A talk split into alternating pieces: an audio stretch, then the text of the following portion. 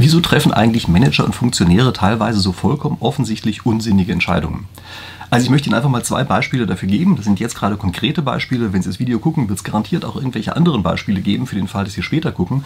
Nämlich im Augenblick ist beispielsweise die Vergabe der Fußball-Weltmeisterschaft nach Katar. Und es ist der Verkauf oder Teilverkauf eines Hafens an China, obwohl eigentlich alle weit und breit dagegen waren. Wie kommt es zu solchen komischen Entscheidungen? Und ich möchte hier einfach vier mehr oder weniger rationale Gründe dafür nennen, warum solche Sachen passieren können.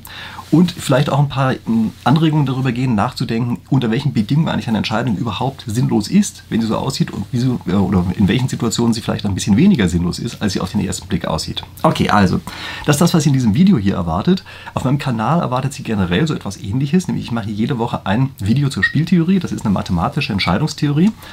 Und für den Fall, dass Sie das Gefühl haben, klingt spannend, das würde ich gerne eigentlich jede Woche hören. Keine Sorge, ich mache hier keine Formel oder so etwas, aber ich nehme diese Theorie und wende die immer an auf das aktuelle Geschehen, zeige da, was man damit Tolles machen kann. Und jetzt gucken wir uns einfach mal die konkreten Beispiele genauer an. Stellen Sie sich einfach vor, Sie wären jetzt der Funktionär, der Entscheider in dem entsprechenden Gremium und der soll den, das Gastgeberland einer Fußball-Weltmeisterschaft auswählen. Und da kommen sie so hin und ein Kandidat hat eine Bevölkerung, die sich eigentlich nicht besonders für Fußball interessiert, die auch mal in der Halbzeitpause verschwindet, weil sie gar nicht weiß, dass es weitergeht. Wo es so heißt ist, dass sie das gar nicht im Sommer machen können, sie müssen das also im Winter machen und die beuten dort die Arbeiter auf eine Weise aus, dass man sagen muss, naja, so richtig viel Spaß haben wir jetzt an der ganzen Sache eigentlich nicht mehr. Und sie sind also der Entscheider, gucken sich das so an und denken sie, super Sache, das klingt genauso, wie ich das haben will. Ich glaube, das Land nehmen wir. Und danach wundern sie sich dann, dass die Einschaltquoten auf die Hälfte oder weniger runtergehen, dass sich überhaupt keiner dafür interessiert dass sie vielleicht sogar dauerhaft diesen Sport beschädigen. Was passiert da? Also das ist ein Beispiel. Ich möchte Ihnen das andere nehmen, was ich auch eben kurz angeteasert habe. Also auch wieder, Sie sind Entscheider ja, und da will also ein anderes Land sich an einem wichtigen Hafen beteiligen. Das ähm, ist was strategisch sehr Wichtiges. Also die meisten Leute raten Ihnen davon ab. Die sagen, hm, diesen anderen ist nicht so richtig zu trauen und so. Äh, lassen wir das mal lieber. Und dann sagen sie, sprechen wir einfach mal Machtwort und machen das trotzdem. Das ist bestimmt eine tolle Sache. Und das Erste, was man bei solchen Sachen normalerweise hört, ist, dass es einfach heißt, die sind halt dumm, die sind dumm und inkompetent. Und das ist natürlich eine mögliche Erklärung, aber es ist normalerweise eine ziemlich schlechte Erklärung.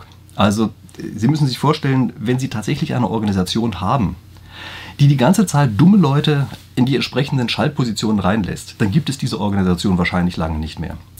Ich will nicht sagen, dass es das gar nicht gibt. Also es gibt tatsächlich natürlich Organisationen, die statt irgendwelcher Leistungskriterien immer mehr irgendwelche anderen Kriterien verwenden, die nichts damit zu tun haben also weiß ich, Geschlecht, Herkunft, Schuhgröße, Augenfarbe, lauter solche Sachen. Auf einmal sind das die Kriterien, nach denen die Führungspersonen ausgewählt werden. Und natürlich kann auf die Art und Weise es passieren, wenn sie das dauerhaft machen, dass sie einfach so viele Leute, die inkompetent sind, in den entsprechenden Positionen drin haben, dass nach einiger Zeit es dieser Organisation verdammt schlecht geht. Aber, und das ist äh, eigentlich der zweite Teil dieser Nachricht, eigentlich verschwinden solche Organisationen dann auch relativ bald oder gewinnen oder verlieren eigentlich immer weniger an Einfluss, weil andere immer mehr Einfluss gewinnen. Also es gibt da so eine Sache, ich nenne das manchmal das Rieks Rasiermesser. Ja, das heißt, ähm, gehe lieber von Absicht aus, auch wenn Dummheit die bequemere Erklärung ist. Und ähm, das ist, glaube ich, eine Sache, die man bei solchen Fällen wirklich im Kopf behalten sollte. Ja, ähm, Absicht ist eigentlich meistens das, das, sozusagen das sinnvollere Kriterium oder das überzeugendere Kriterium dafür, wenn komische Entscheidungen getroffen werden. Aber natürlich, es gibt Übergangsphasen, in denen das Ganze durchaus auch anders aussehen kann. Ja, also gar keine Frage, es gibt solche Übergangsphasen, in denen sozusagen dadurch die Dummheit entsteht. Aber das ist kein Dauerzustand, einfach deshalb, weil eben der Einfluss solcher Organisationen dann doch relativ bald verschwindet zugunsten anderer Organisationen, die das eben anders handhaben.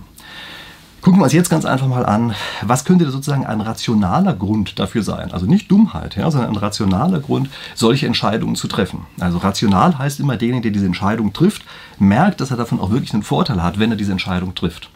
Und da ist natürlich die einfachste Begründung dafür, die ist, dass es eine Divergenz, einen Unterschied gibt zwischen den Interessen des einzelnen Entscheiders und der gesamten Organisation. Ja, also das ist die einfachste Sache. Der Entscheider will etwas erkennbar, also er selber will etwas anderes, als für die Organisation gut wäre. Und der einfachste Fall dafür, den Sie sich vorstellen können, ist Bestechung. Ja, also er kriegt einfach persönlich Geld dafür. Und weil er persönliches Geld kriegt, sagt er nur, ist mir doch egal, ob es für die Organisation gut oder schlecht ist. Hauptsache, ich habe mein Geld eingesagt. Und ich meine, es scheint hier in verschiedenen Bereichen auch tatsächlich so abgelaufen zu sein, aber das ist überhaupt nicht das Thema hier. Und äh, ich möchte auch gar nicht weiter darauf eingehen, ob das im konkreten Fall vorgelegen hat. Aber grundsätzlich ist das natürlich etwas, was vorliegen kann. Und Bestechung ist auch etwas extrem Starkes. Ein sehr starkes Argument, weil sie einfach einen sehr starken Anreiz für die einzelnen Personen haben, genauso etwas zu machen. Wenn Sie das interessiert, ich habe dazu ein anderes Video gemacht, da gehe ich auch noch auf ein anderes Thema ein, nämlich das sogenannte Talog-Paradox. Ähm, das ist nämlich die Frage, warum Bestechung letztlich so billig ist. Aber egal, also jedenfalls, falls Sie das interessiert, können Sie sich gerne im Anschluss an dieses Video angucken. Ich blende dies am Ende als Endkarte ein. Es gibt zu der Bestechung auch noch ein komplementäres Ereignis, nämlich das Kompromat. Also stellen Sie sich einfach vor, irgendwer will, dass ein Entscheider etwas macht, der will das aber eigentlich gar nicht, weil er sagt, das ist ja schlecht für meine Organisation. Dann sagen sie, ja, ich habe hier ein paar Fotos von dir, die zeigen dich in so einer bisschen prekären Situation wie sieht es denn jetzt aus? Willst du jetzt vielleicht diese Entscheidung treffen? Und dann sagt er, hm, na gut, so betrachtet ist die Welt vielleicht dann doch anders. Ja, Sie merken, das sind jeweils Einflussnahmen, die auf die einzelne Person getroffen werden, weshalb die Person etwas anderes will als die Organisation und dann eben das macht, was für die Person gut ist. Und das ist etwas, was seltsamerweise verdammt oft übersehen wird. Also man hat immer das Gefühl, die Organisation hat entschieden. Aber das hat sie natürlich nicht, sondern es waren einzelne Vertreter dieser Organisation und für die kann die Interessenslage völlig anders sein. Ich werde relativ oft von Zuschauern gefragt, warum ich mich eigentlich die ganze Zeit für Demokratie und Marktwirtschaft stark mache. Wir würden doch sehen, dass es solche fürchterlichen Auswüchse hat und ganz schlecht ist. Naja, das ist ganz einfach. Gucken Sie doch bitte mal an, wie gut oder wie schlecht alle anderen Systeme so sind.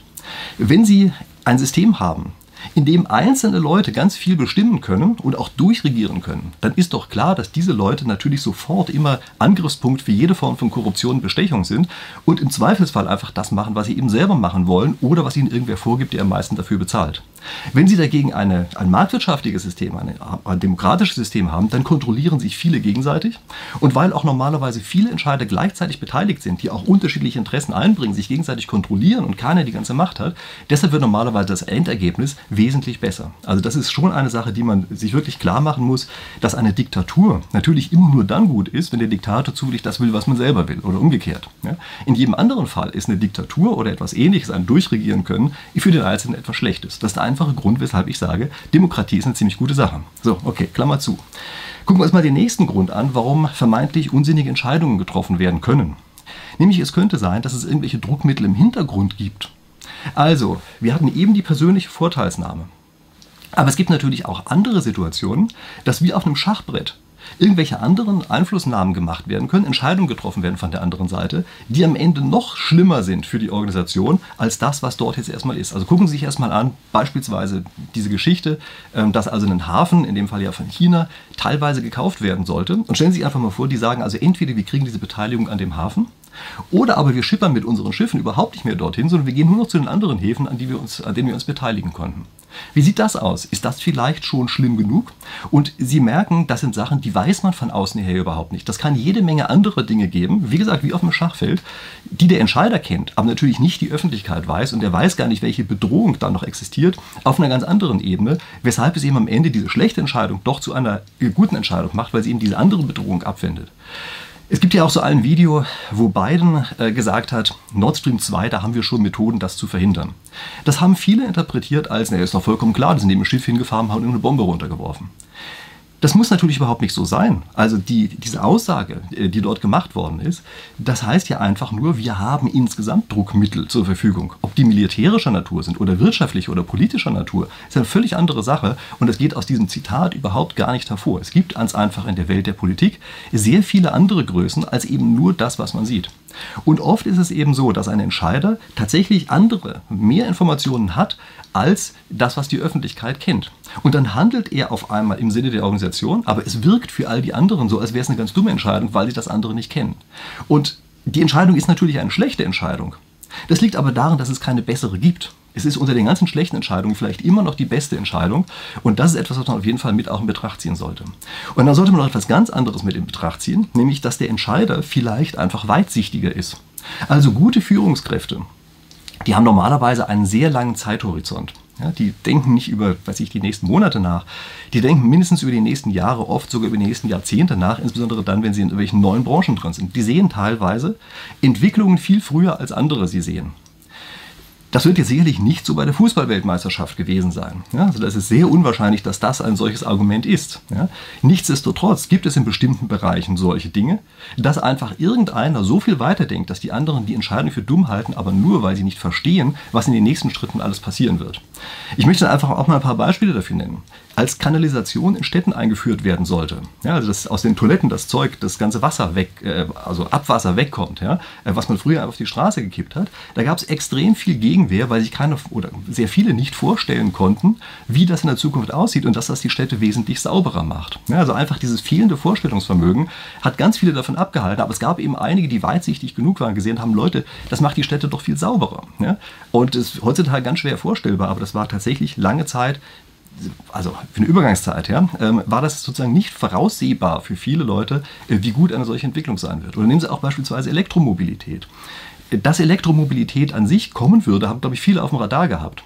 Aber wie man die Elektromobilität so umsetzt, dass sie tatsächlich auch in ein Geschäftsmodell eingefügt ist, was am Ende funktioniert, das ist eben nochmal eine ganz andere Sache. Und wenn ich mir jetzt vorstelle, dass jede Menge Management-Gurus ankommen und Elon Musk kritisieren, wegen seiner Twitter-Geschichte, dann muss ich einfach nur sagen, die sollten einfach mal drüber nachdenken, warum denn Elon Musk so viel Geld hat und der Management-Guru nicht, wenn der eine doch immer so genau weiß, wie man es richtig macht und der andere es angeblich so falsch macht. Also was natürlich nicht heißt, dass man äh, Elon Musk nicht kritisieren darf, aber man muss hier trotzdem einfach immer in Betracht ziehen, dass es Entwicklungen geben könnte, die man nicht selber automatisch auf dem Radar hat und es ist eine gute Empfehlung, über solche Entwicklungen entsprechend nachzudenken. Ja, denn es kann sehr gut sein, dass eine Entscheidung zwar schlecht wirkt, in Wahrheit aber eine sehr gute Entscheidung ist, wenn man einfach nur naja, eben weit genug denkt. Oder, das war der Fall vorher, wenn man alle Informationen hat, die man eben nicht hat.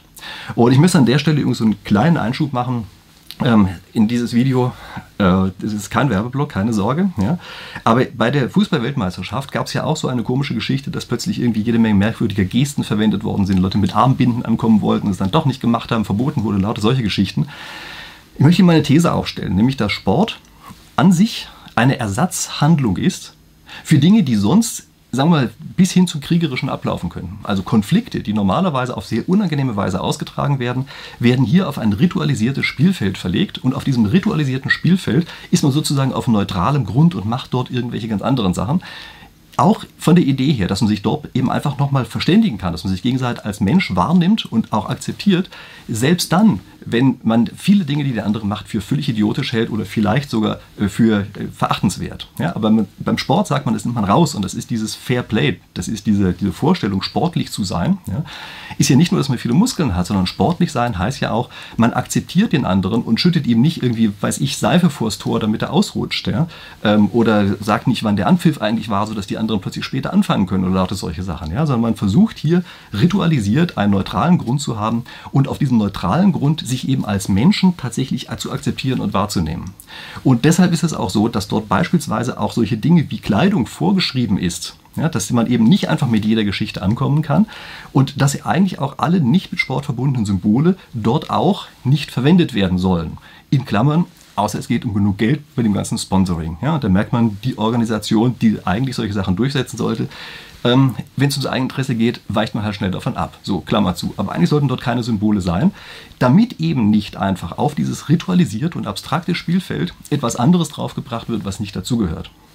Und in dem Augenblick, wo Sie jetzt anfangen, mit irgendwelchen Symbolen von außerhalb sie eben doch dort mit hinzubringen, verletzen Sie für meine Begriffe den Charakter dieser Ersatzhandlung dieses neutrale Spielfeld, was man hat, zieht man auf einmal rein in das normale Feld außerhalb davon und man verabschiedet sich von diesem sportlichen Gedanken, bei dem man sagt, nein, wir sind hier in einer rein ritualisierten, abstrakten Umgebung, in der wir dieses ganze politische Zeug einfach mal außen vor lassen und einfach nur hier sozusagen auf einer bestimmten Ebene miteinander wetteifern und nicht auf den ganzen anderen Ebenen. Und damit verletzen solche Symbole und auch Handlungen für meine Begriffe ganz klar die Grundidee, die eigentlich bei, bei Sport dahinter steht, nämlich das der Völkerverständigung. Ja, also diese Idee ähm, halte ich für eine sehr wichtige und die geht komplett darüber verloren, wenn wir auf einmal dieses Spielfeld, was als neutrales Feld angelegt ist, nicht mehr neutral lassen. Aber schreiben Sie mir gerne in die Kommentare, ob Sie das anders sehen, anders sehen ob ich hier völlig auf dem Holzweg bin. Aber das ist schon eine Sache, bei der ich glaube, das sollte eigentlich ähm, eben genau so neutral gehandhabt werden. So, und jetzt machen wir nochmal eine kleine Zusammenfassung ähm, nach diesem Einschub von also für den, von den Gründen, weshalb man vermeintlich oder wirklich schlechte Entscheidungen trifft. Und nehmen Sie das als eine Checkliste. Nehmen Sie das als eine Checkliste, die Sie durchgehen, für den Fall, dass Sie die Entscheidung einer anderen Person nicht verstehen. Also äh, wie gesagt, es gibt viele Gründe. Der erste dabei ist, oder vier Gründe, ja, und der erste davon ist, dass es einfach Dummheit oder Inkompetenz ist. Das ist immer die einfachste Erklärung. Aber ich würde nicht an dieser Stelle aufhören. Also es kann sein, dass das so ist, aber wetten Sie darauf, dass das nicht der Standardfall ist. Ja, also das ist wirklich eine Sache, die wichtig ist, sich klarzumachen. Das kann nicht der Standardfall sein, weil das entsprechend verschwinden würde, wenn jemand permanent einfach nur dumme Entscheidungen trifft oder lauter dumme Leute an der Organisation, lauter dumme Leute an entsprechende Schlüsselpositionen setzt. Das kann nicht auf Dauer gut gehen und deshalb werden Sie in der Regel auch nicht diese dummen Entscheidungen finden. Das nächste ist, es kann sein, dass es Interessenskonflikt gibt zwischen den einzelnen Personen, die Entscheidungen treffen, und der Gesamtorganisation. Denken Sie da bitte an beide Richtungen dieses Interessenskonfliktes. Es kann sein, dass es Bestechung in irgendeiner Form ist und es kann sein, dass es in irgendeiner Form eine Erpressung ist, in der anderen Richtung. In den allgemeinsten Formen. Ja, das muss nicht immer nur sein, dass da einer Fotos hat und Geld drüber schickt, sondern es gibt jede Menge auch subtile Formen der Bestechung und der Bedrohung, die, der Erpressung, die da sind und an die man einfach denken sollte. Gehen Sie diese Checkliste durch, ob das vielleicht eine Möglichkeit ist, die vorliegen könnte. Denken Sie weiterhin daran, dass es Druckmittel gibt von außerhalb, und die sie vielleicht nicht kennen. Ja? Also dass der Entscheider mehr weiß, als sie wissen und dass irgendwo auf diesem großen Spielfeld, was man dort hat, an irgendeiner anderen Stelle etwas viel Schlimmeres passieren könnte, wenn man diesen einen Zug jetzt einfach naiv in der einen Richtung machen würde, wie er hier gerade gut aussieht. Ja? Denken Sie immer dran, dass an der einen Stelle Sie eben sozusagen Einfluss haben auf ganz viele andere Punkte und Sie viele von diesen anderen Punkten nicht sehen und sie auch nicht öffentlich genannt werden können, weshalb Sie dann auch ewig oder vielleicht auch nur für lange Zeit unsichtbar bleiben. Und das nächste, was man bedenken sollte, ist, es gibt ganz einfach Leute, die sind so viel weiter in ihren Gedanken als der Rest dass man nicht versteht, warum das eine richtige Entscheidung ist. Also es kann sein, dass die Entscheidung vollkommen richtig ist, aber sie so wirkt, als wäre sie komplett falsch. Und das würde ich ebenfalls mit in Betracht ziehen. Denn dass man einfach selber immer derjenige ist, der der große Guru ist und alles richtig weiß, ist sehr unwahrscheinlich. Es, es besteht eine große Wahrscheinlichkeit, dass einer, der vor allen Dingen auch in der Vergangenheit oft erfolgreich war, vielleicht doch irgendetwas richtig macht und auf diese Art und Weise er eben etwas gesehen hat, was wir einfach noch nicht gesehen haben, obwohl wir eigentlich Zugang zu dieser Information gehabt hätten. Okay, also das ist meine kleine Checkliste. Jetzt denken Sie dran, seien Sie mal ganz sportlich fair und abonnieren Sie sofort diesen Kanal, wenn Sie es nicht schon gemacht haben. Like lassen Sie natürlich sowieso da und sehen Sie sich vielleicht auch dieses andere Video an, von dem ich gesprochen habe, über Korruption. Also ich muss sagen, ich habe es mir selber eben auch nochmal angeguckt, ja, um zu wissen, ist das eigentlich ein Video, was ich guten Gewissens empfehlen kann, obwohl ich das selber irgendwann mal aufgenommen habe. Ich kann Ihnen sagen, ich habe mir selber gerne zugehört und infolgedessen kann ich auch nur empfehlen, es einfach mal reinzugucken. Okay, gut. Ähm, in diesem Sinne, wir sehen uns vielleicht gleich bei dem anderen Video wieder. Wenn nicht, dann in der nächsten Woche. Bis dahin.